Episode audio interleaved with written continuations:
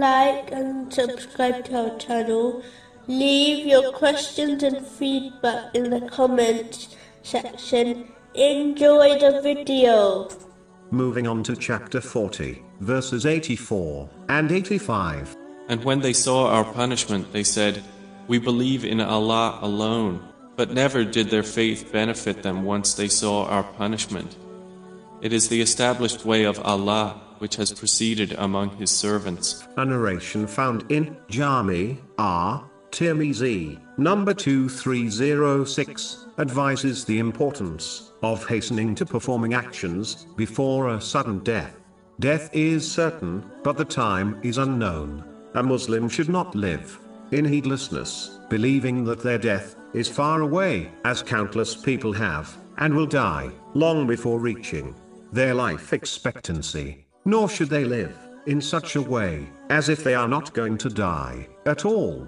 Having hopes of a long life can be considered the root of all evil, as it causes one to delay performing righteous deeds, believing they can always perform them tomorrow. It causes them to delay sincere repentance, thereby failing to change for the better. Believing they can do this tomorrow and having hopes for a long life causes one to prioritize obtaining worldly things, such as wealth, in order to make their expected long life on this earth comfortable. These prevent one from preparing adequately for the hereafter. Muslims should therefore reduce their hope of a long life, so that they change for the better and direct their focus on the permanent hereafter. Muslims should not delay, and instead act today, as the tomorrow they hope for may never arrive. They should also strive to perform the righteous deeds which will benefit them, in case their life ends unexpectedly, such as an ongoing charity which benefits others, as long as the thing is being used, such as a water well.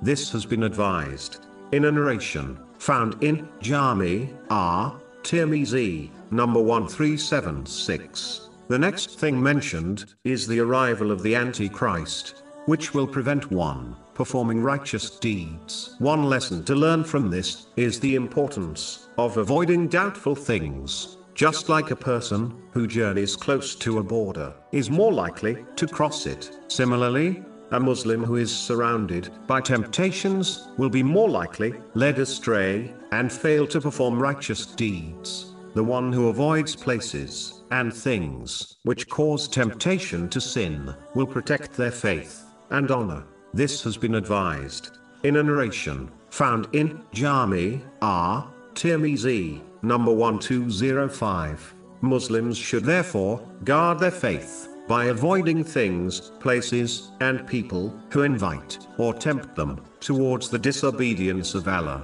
the Exalted, and ensue their dependents, such as their children, do the same. The next podcast will move on to the next chapter of the Holy Quran, namely, chapter 41, Fussilat.